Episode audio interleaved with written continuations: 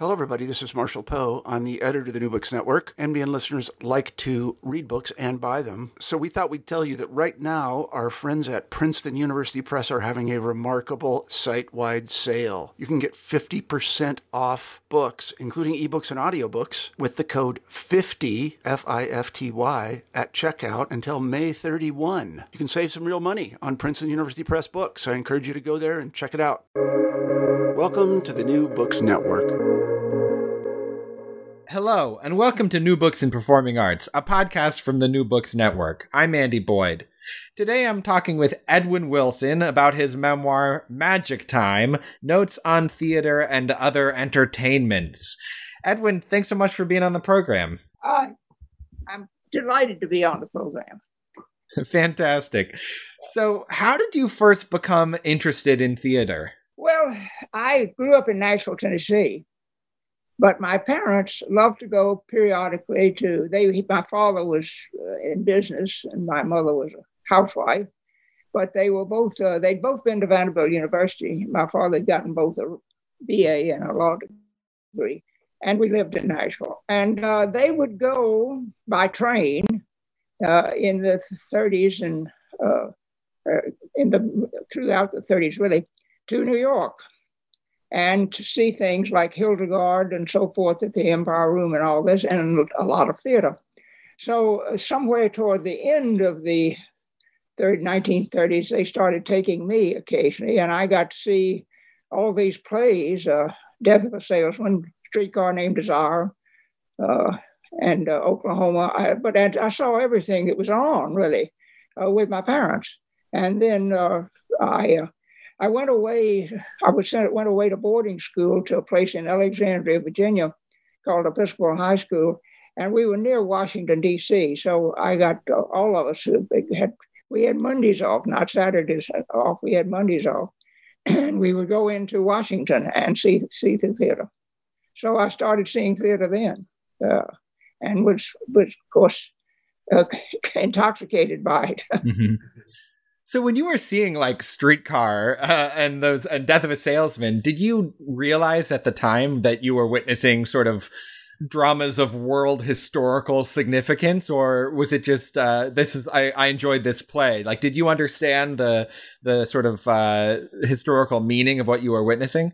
Well, I think it's a, a sort of a little bit of both. Uh, I obviously was young, uh, but I read all the reviews and I realized that the plays I was seeing were sort of uh, not, if not groundbreaking, at least in, in, in, terrifically important. And new play and playwrights, uh, the, the, people who wrote things like Death of a Salesman and Streetcar, Tennessee Williams, and so forth, I realized from reading reviews and talking to people that these were very important plays. But then, of course, they had they had a real impact seeing them. I mean, goodness knows, seeing the opening the original cast of plays like that, it was something unbelievable. I mean, you couldn't help but be affected by it, and I was. And so, uh, would you say at this young age you were more affected by straight plays like uh, Death of a Salesman than by musicals? No, I, I, I liked everything. I, mm-hmm. I, really just liked theater. I mean, I, I was, I like both. Uh, I really did enjoy both, and uh, was impressed by both and was cap- captivated by both. Did you have a sense at that young age of how you wanted to fit into the world of theater, like what your place in that world was? No, not the least, not the slightest. It was all sort of on apparent. You know, the feeling was it was on the side. And uh, the uh, when I went to that prep school, uh, another man who came to me wanted to write a, a short play to be presented, which we did and presented it, and it was a, a very light piece, but anyway, uh, uh, it, it, turned out to be the first play that was written by students and presented in the 102 year history of the school. so, and, and, we did it two did that two years in a row. And do, uh, were you directing that play? We were do, we were doing. He was he was the composer. He was really I didn't couldn't compose. Yeah. So we wrote the lyrics together and the book together, and we more or less directed it together. I mean, we just I don't even remember that we uh, it was a joint venture, really. And I, I couldn't, again, it's a good question, but I couldn't begin to break down who was so far, was, would, would be considered the director. Everybody, I think, uh, thought we were just a joint venture and uh, when we did it.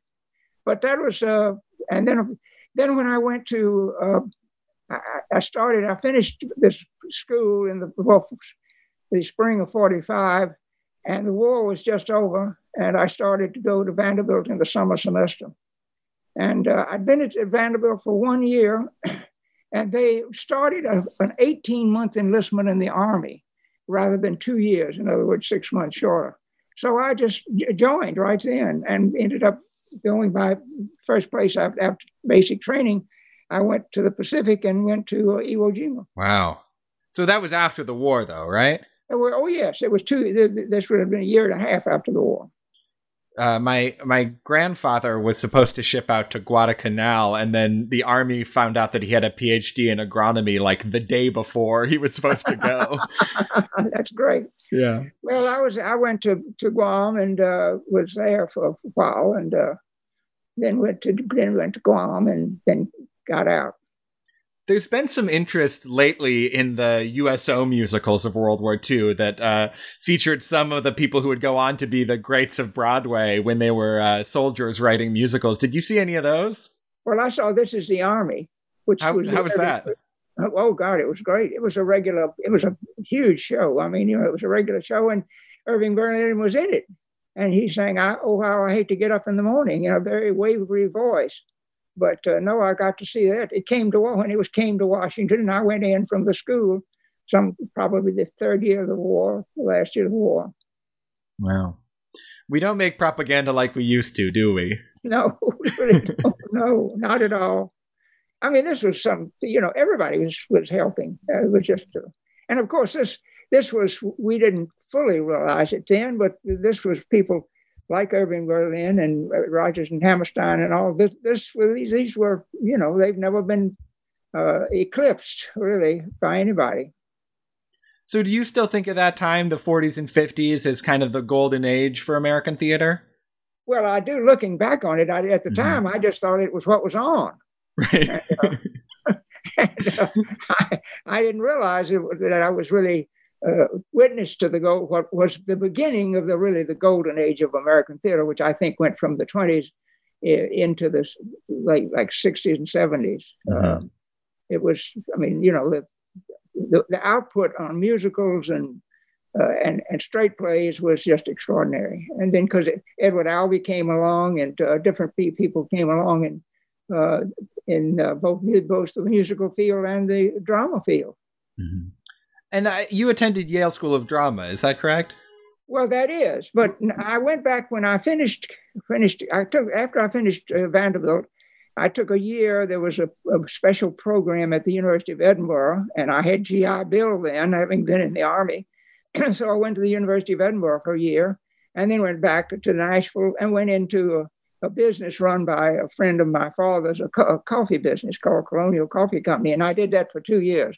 And all the time I sort of uh, agonized inwardly and then outwardly uh, about making the theater my career, which would have, was a big choice because my parents were both very much wanting me to go into the business world mm-hmm. where my father had been successful. But I finally broke away and I decided I sent a, I wrote my first play, a one act play, which you had to do to get admission, and got admission to the Yale Drama School. And I ended up spending four years there, three years getting a, a, a, B, a, B, a drama, the first degree, the BFA Bachelor of Fine Arts. But then I got a, a Doctor of Fine Arts. I got the, I got the first Doctor of Fine Arts that uh, Yale offered. They, they offered it while I was in school, and I said yes, I want to go for that. So and from then on, uh, I was you know, and from then on it was the theater, teaching it or being very involved in it. And the doctorate was more of a kind of theater history criticism, that no, kind of thing. No, no, no, no, no, okay. no, no, no, no. The doctorate was in the drama school where we took course. I even took a one course in acting just to take it. I didn't had no thoughts of being an actor. No, no, it was all it was. It was all about the theater, uh, about design, about uh, uh, everything. everything. Really, so the drama school, which is is not now. We took some Shakespeare classes in yeah, at Yale, and then I had one year, Robert Penn Warren, the, the famous novelist uh, and writer, he, uh, he taught a, a, a, seminar that I attended for a year uh, in his quarters at one of the Yale colleges.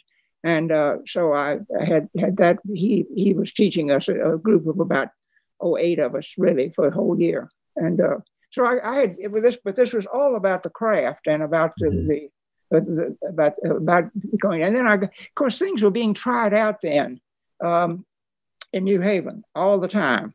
And I saw a raft of plays along with my colleagues. I saw the, the I was at the very first night of My Fair Lady. Before they were on Broadway. Yes. Oh, absolutely. What do you think of My Fair Lady? like the audience, I loved it. Yeah. I mean, it, was yeah, Julie Andrews was in it, and, and but uh, it, it, was it was magical, really. I mean, because it, it, was you know it, it was mar- marvelous. I mean, it still is. People uh, worry about the ending in terms of mm-hmm. Eliza staying with. Uh, but but so it, it, it, was you know in, in, in that day it was it was just it was a huge success because then it went to Broadway and stayed five or six years. Um, I've heard that there have been stagings of that ending where, you know, he says, Would you give me my slippers or something like that? And there's been some staging where she chucks the slippers at him and then storms out. yes, well, that, there are versions. The, the Lincoln Center Theater version. Yeah, they did a similar about thing. A few years ago, uh, the she left uh, mm-hmm. rather than staying. The, the, actress, I mean, the, the character left rather than staying on stage.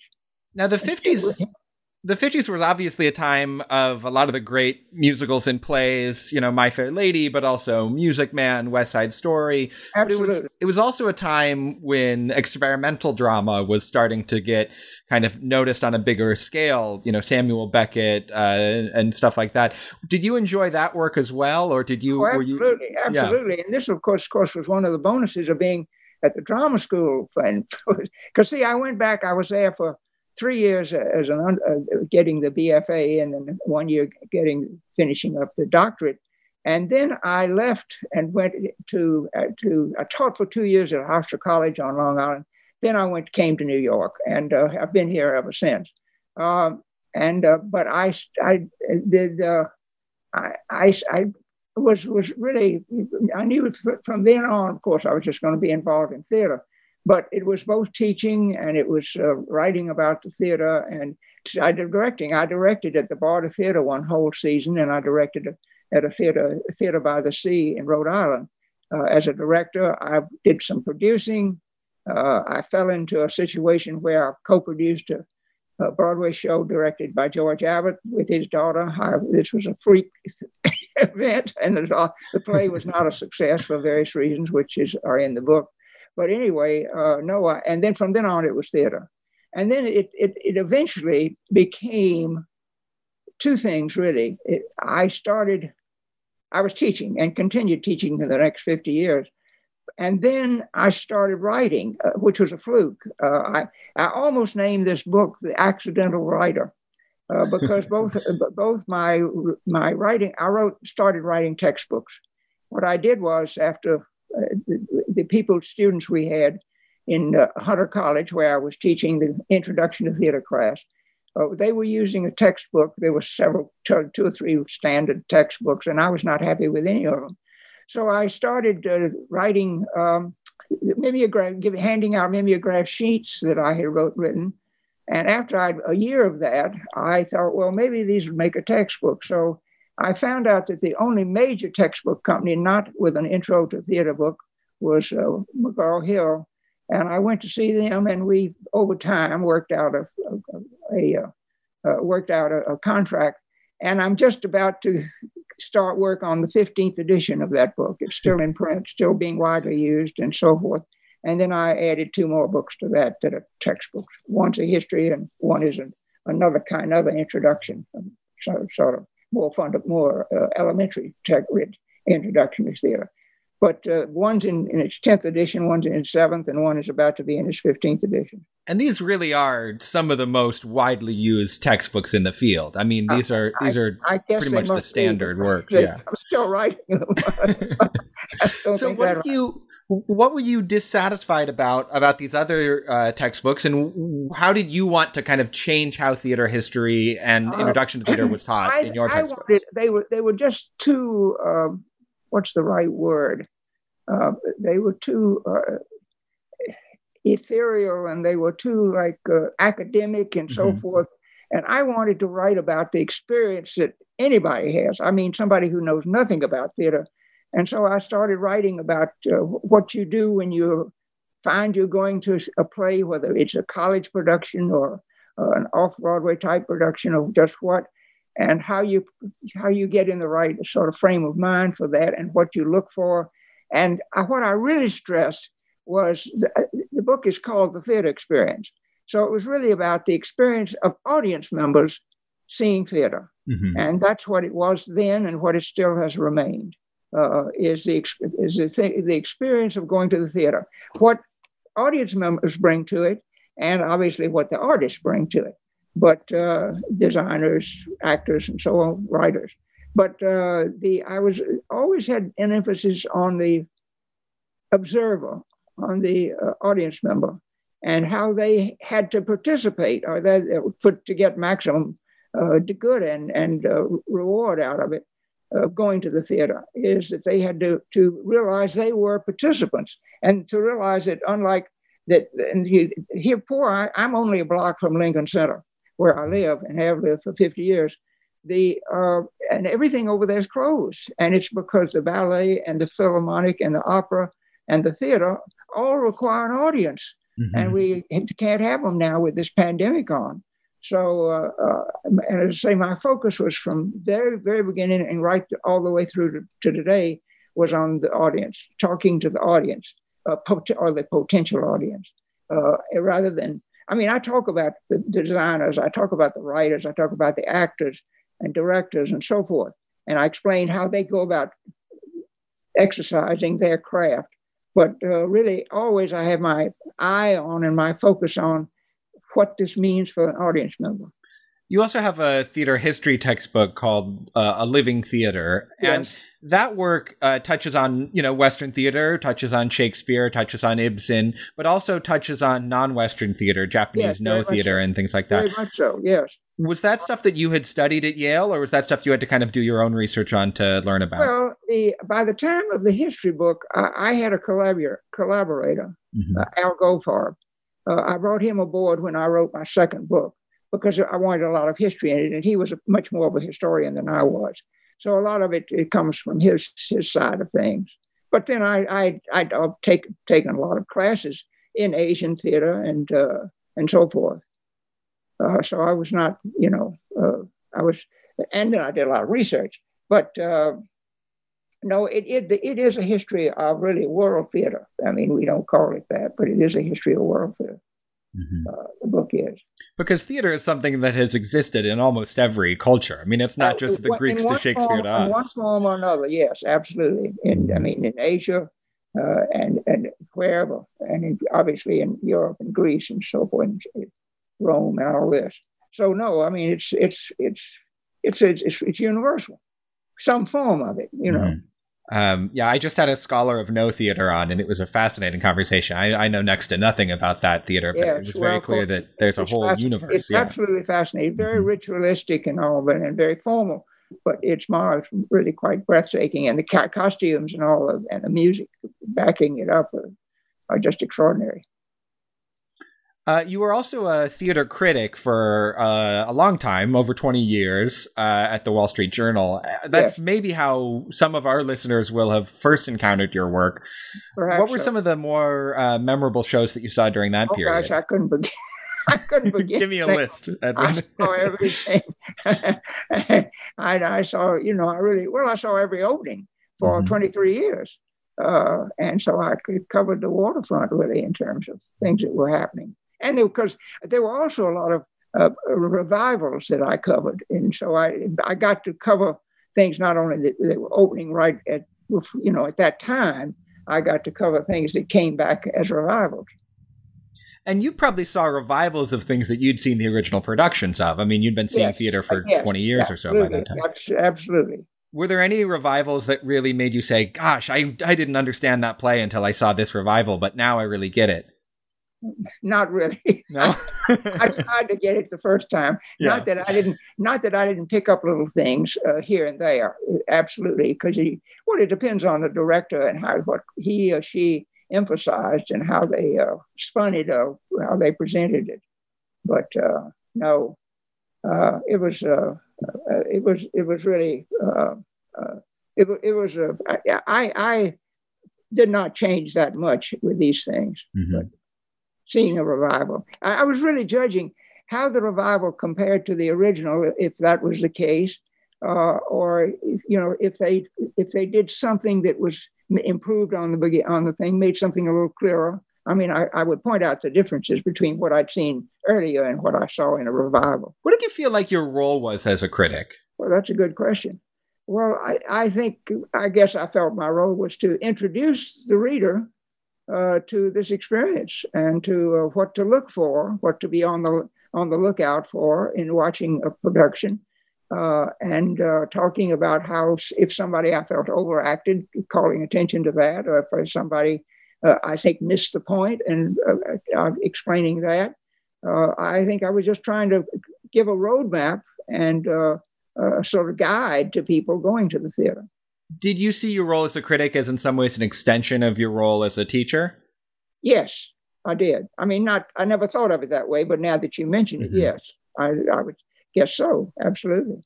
I mean, I was trying to educate and to people who read the the, the, Wall Street Journal. yeah. And, which is quite a quite an educated readership, I would imagine, but yes, maybe not in a readership that knows a lot about theater specifically. Yes, that's true. And attends the theater, you know. Mm-hmm. And and may be involved in in uh, in, in, you know, in community theater, which is, you know a lot of people I knew took part in the. It, it, there's a huge spread of community theaters across America. I mean, it's just it's in the hundreds, maybe a couple of thousand. I mean, it, it, it's just a, it's it, people love to do it and uh, love mm-hmm. to act. They love to take part and all this kind of thing. So, and the journal is also read by a lot of people who don't live in New York. So, was was part of your awareness when you were writing these reviews that that might be your audience's only interaction with that piece of theater? Yes, I suppose so. I suppose so. Uh, I, I think really I tried to be as universal as I could, but I, it was also always my my point of view. I mean, I made it very clear that other people might disagree with some, but but I I was pretty I was pretty confident confident of I say pretty of my ideas about. I mean, I knew that somebody might disagree with them, say, and for various reasons. But uh, and I would make it clear that this was my point of view, and maybe other mm-hmm. people might have a different point of view. But I, I took a very usually took a very strong stand and but your your tastes are pretty Catholic. I mean, it's not like you were pushing a particular line of what you thought oh, this no, is what no, a play no. should be. I mean, I, I enjoyed everything. I yeah. mean, I, I, enjoyed comedies, I enjoyed tragedies, I enjoyed serious plays, I enjoyed musicals, I enjoyed revues, I enjoyed everything.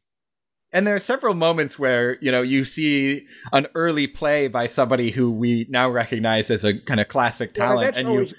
That's always a pleasure. That's always yeah. a joy to quote discover somebody. Uh-huh as it were, along with other people, but to find a new talent. And uh, uh, anyway, very much very rewarding to do that. Yeah, you write about August Wilson that way, seeing his early plays and just realizing this is a you know dramatist on the scale of August Wilson or or somebody like that, or well, uh, of, of uh, Arthur Miller. With, with, August, I got to know him. I interviewed him several times, and we we really became friends. Uh, he was remarkable, and uh, he was a, he was a wonderful person, and uh, but he just had so much talent. Mm-hmm. And uh, because and you know he fell into some things. You probably know this. You know he wrote a play for every decade of the 20th century, uh, and but he didn't start out to do that. He wrote he wrote about three of them before he realized, well, they, I put each one in a different decade, mm-hmm. and so then he, from then on, he steered things toward a an finished a decade he had not covered. But because, I mean, he was really writing different kinds of plays, some much more personal than others, some with a small cast, some more broader cast. I mean, he, he wrote, uh, he was just enormously talented. Yeah. And he had, uh, I tell a, a, thing in the, in the, in the book, he, um, he had a great, great gift for dialogue and for things that was all, almost poetry. And um, he, in one of our talks, together, um, he explained to me what happened after he wrote his first few plays and showed them to a friend. And uh, he was trying to copy things and to make up speeches in dramatic speeches. And this friend said, Stop trying to write them out. Listen mm. to how you think this person would talk and the way the words they would use and so forth. And he started doing that. And from then on, his, his uh, dialogue was magical. Yeah. One of the best ears for dialogue of any playwright. Yes, absolutely. Yeah. Absolutely. And you mentioned the kind of ritualistic element of Noh theater. That's that's an element of in his work as well, especially the later plays like Gem of the Ocean. There's a real yes, ceremonial absolutely. aspect. Yes, absolutely. Yeah. What were some other of your sort of uh, discoveries when you were a critic, where you saw somebody and you said, "This person is really one of the great talents"? Well, it was just so obvious. I mean, it was that part. If you if you saw uh, uh, the uh, you know if you saw somebody in Member of the Wedding and Julie Harris in Member of the Wedding and I mean, God, you just and with Ethel Waters, I mean, you just realized you were watching two two people who were original and who were uh, remarkable, and uh, it just is because they just, you know, of course, Julie. Uh, uh Julie, uh, she she made she won more Emmy uh, awards than anybody. I mean, mm-hmm. she got more Tony awards than anybody because she was versatile and she was also so full of life and on stage and and and, and so full of truth on mm-hmm. stage. Your your tenure as the critic at Wall Street Journal spanned the entire decade of the 1980s, which is sometimes not remembered as a very high point in the history of Broadway. Do you think that assessment is fair? Yes, I do. But and and the one of the salvations of this was that there were some good good reviews. Uh, I mean, reviews. I mean, uh, revivals. Mm-hmm. I mean, mm-hmm. good revivals of, of very good things of of all the greats, uh, one way or another, would be would a play would be revived, and that, so it, it added that into the whole mix. My sense is that revivals have become more and more common, and another recent, semi-recent trend in Broadway is that there'll be musicals that are based on previously existing properties, you know, TV shows or movies or something. Oh, absolutely, absolutely. Do you feel that, that that those are sort of uh, negative trends in Broadway? I, well, I, if you don't if you don't call them negative, there there's a lack of imagination and originality mm-hmm. that uh, certainly was much more prominent when I was writing.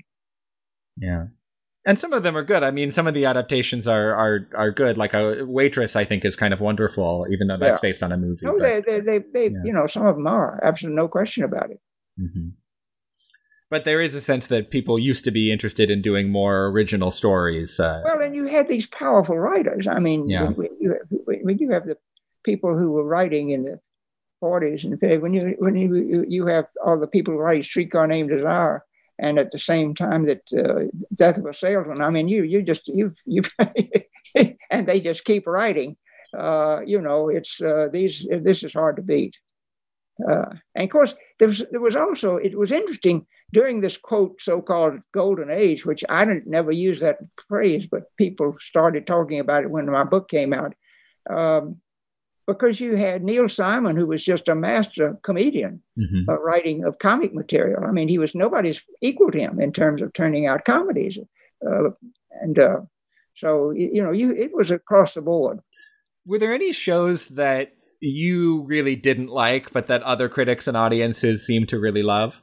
Yeah, I think that probably happened. If, if maybe not to the great extremes, but yes, there were certain things that others so seemed a lot to really uh, cotton to and really uh, uh, respond to that I didn't feel for one reason or another or that genuine or that, that original. Mm-hmm. What about the other way? Were there any shows that you really tried to champion that you didn't feel people understood how great they were? I think so, but I, I couldn't pick one out right now. Yeah. But uh, if I thought something was being, that they didn't recognize something in this that they should have, or what have you, I, I, I tried to speak out about it.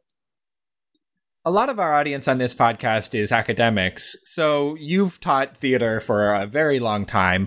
Do you have any advice for people who are trying to approach like a theater history class or an introduction to theater class? No, I really don't. I wouldn't presume to do that. Uh, the, the, the, the, one thing that I you've earned the right to if you want to presume to give advice. I don't want to presume to.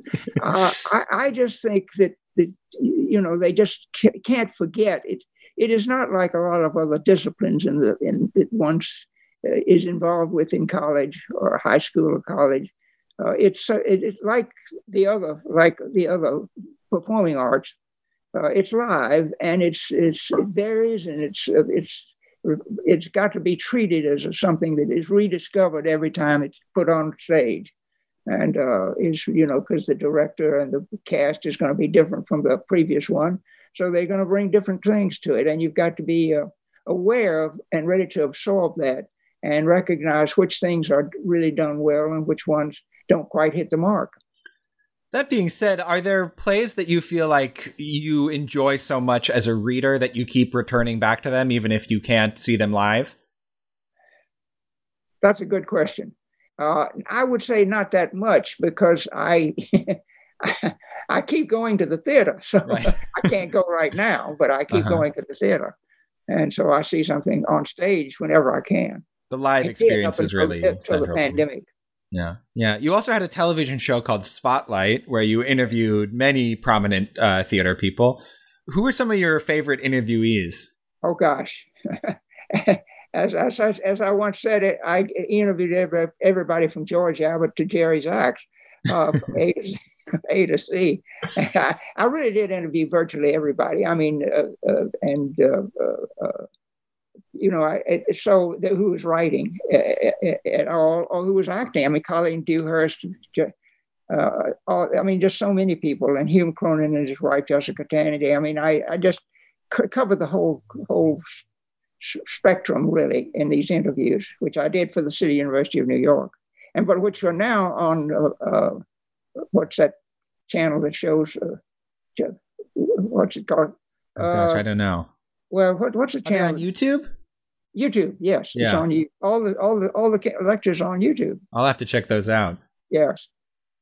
Yeah, so you had a very long association with the city colleges of New York, uh, oh, Hunter oh, and the Graduate oh, I Center. I taught at Hunter College for about forty years, and then I taught another ten or so at, uh, the, at the Graduate Center. Yeah, now those schools are are suffering some pretty uh, devastating budget cuts, including to their arts departments now. But at that time, I mean, they were really uh, a, a, center of uh, yes, of ed- were, education in this country. They were they were you know, thriving. Great. Yes. What was it like teaching at those universities?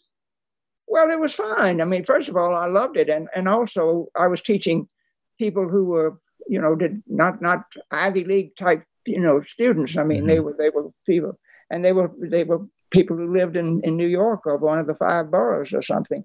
And uh, it was, uh, and nearby, and uh, New Jersey or whatever. So it was, it was really, it was wonderful. I was, because I was being, talking to people who I thought I could help enlighten maybe and uh, help uh, see things and uh, that, that that they should see and would feel better about it if they did. And for a lot of that time, tuition at, at a place like Hunter was free, right? Yes, Yes, yes, absolutely. That just seems like one of the great democratic experiments that our well, society has ever undertaken. A, Hunter was an amazing, amazing school. Yeah. It, it, started in the late uh, 19th century, and uh, it was free to, and it was all on merit, totally on merit, and it didn't cost a thing for the students who went. And it it turned out more PhDs than uh, there's only one, the one at Harvard, uh, the, whatever that woman's college is, Radcliffe. Radcliffe, yeah uh, it turned out more PhDs than any other any other place in the United States other than Radcliffe. Wow. And Hunter still is a great institution. Oh, I don't yeah, want to sure. say that, yeah, yeah but. Yeah. but yeah. Um, did you have any students who went on to become uh, prominent theater people? Oh, good God, yes. John Guare, all kinds of people. Really? I didn't know that. Yes, yes. They were students of mine. What did you think of his work? I mean, he's an extraordinary playwright. Well, he is an extraordinary playwright. He, well, he always had a vivid imagination, and uh, mm-hmm. uh, I, we we we've stayed in touch. I, I, really we've stayed in touch through the years. And he, but, but what I did, I taught him one year. I mean, I taught at the Yale Drama School, and he uh, he he really. Uh, uh, I let his imagination go. I mean, I said, just go for it, you know, because he would he would come up with these bizarre ideas. But the, the all of the ones that work really worked. And so yeah. now, how much longer are we going to go here? Because I'm I've got a little, little time problem. Oh, okay, yeah, that's fine. We can we can wrap up. Um, let me. I I want to ask you a couple sort of uh, summing up questions, though, if that's all right. Yes. So, what do you see as being the most important changes in theater over the past, say, fifty years? Well, I think that I think now I, I don't like the, the idea that first of all the material is not as good. There are not as many original writers, and frankly, who are coming up. And then the, in, on the production side of things, you go to the theater now, you see they they have uh, 20 or 25 co-producers. Well, they, all they've done is put some money into this thing, and but they wanted their name above the title. So, in, in the early day, in the days of great things, in the golden golden age, uh, you had some, you had maybe one producer or maybe two or three together, and that was it. Uh, who picked these things out, whether it was Williams or I mean, the people who, who sponsor, who produced those great shows were, were just a handful in each case, maybe one to maybe three, something like that. Never, never some. I mean, Bob Whitehead uh, and produced a, a, whole raft of great shows, uh, how, directed by Harold Clurman. I mean, there was there was just it was just a period when when the the creativity and the originality was just rampant, mm-hmm. And that's not true today.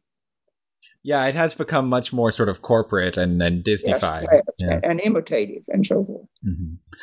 Well, Edwin, it was such a pleasure to talk to you. I mean, you have a, a, an amazing wealth of experience seeing some of the great shows in American history. So it's great to be well, able to just, pick your I'm brain. I'm very lucky, and uh, it's been a great pleasure to talk to you.